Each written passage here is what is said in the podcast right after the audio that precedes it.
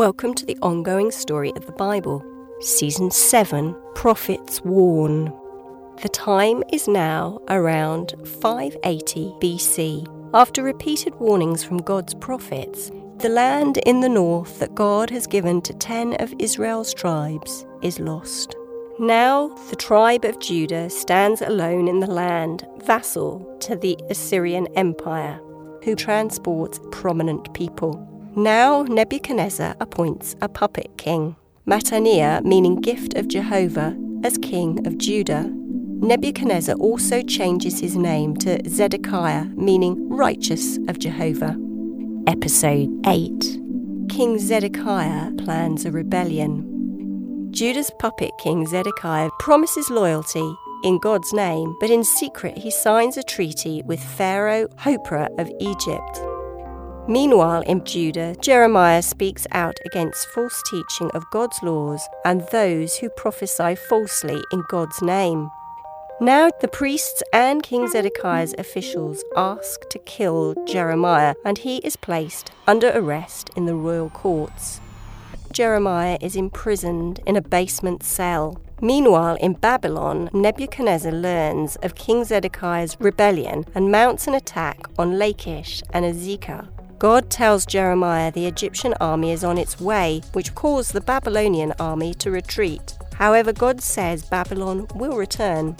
The Babylonian army builds siege mounds around Jerusalem and attack the city for 18 months. Jeremiah tells the people to surrender or they will die in war, starvation, or disease. The priests and king's officials ask Zedekiah if they can kill Jeremiah, and the king gives them his permission. They lower Jeremiah by rope into a palace well with no water, and he sinks up to his chest in mud. Now a Sudanese palace eunuch, Abed-melech, meaning servant of the king, asks the king if he may release Jeremiah. Zedekiah gives his permission, and Abed-melech finds old rags and passes them down to Jeremiah on a rope. Then he and 30 men lift Jeremiah from the well, and he is placed in the palace courtyard.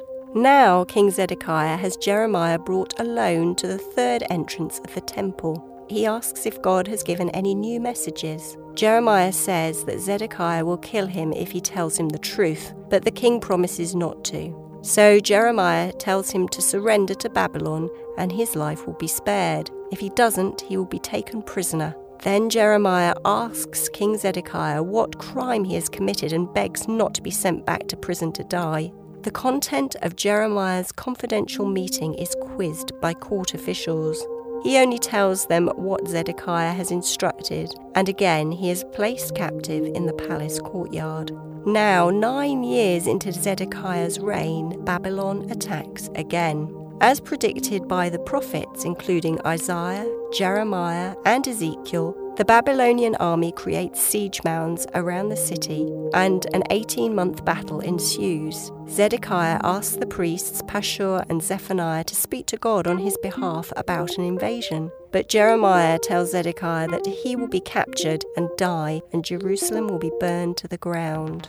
It is now the 10th year of Zedekiah's reign. God tells Jeremiah that his cousin, Hanameel, meaning the grace that comes from God, will visit him. His cousin will offer to sell his field in Anathoth, Jeremiah's birthplace, a city of refuge in the territory of Benjamin.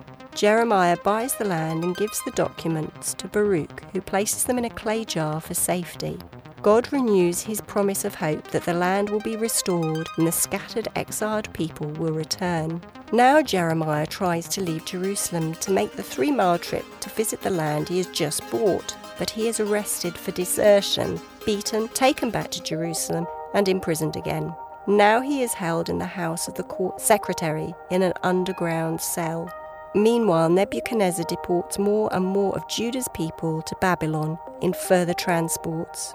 You can read these stories in the history of the kings through the books of 2 Kings and the book of the prophet Jeremiah. At this time in global history, the fight for land and power creates a culture of kill or be killed. It's the era of the Babylonian, Assyrian, Hittite, Minoan and Phoenician empires. The story is set in a time and culture when human bloodletting and sacrificing is made to man-made gods, and people are governed by military regimes through fear of torture and murder. The Bible library shows that we are all part of the same story. Old Testament books establish God's relationship with man. The books put the Hebrews centre stage to demonstrate the faithfulness and holiness of their God. The Scripture's purpose is that through the Hebrews, God's blessing will be brought to the entire world. The Bible lists the firstborn to receive inheritance, and throughout the story, the firstborn has a key role. Israel is the nation called God's firstborn son, and God told Abraham that through his seed, all nations, all peoples on earth would be blessed.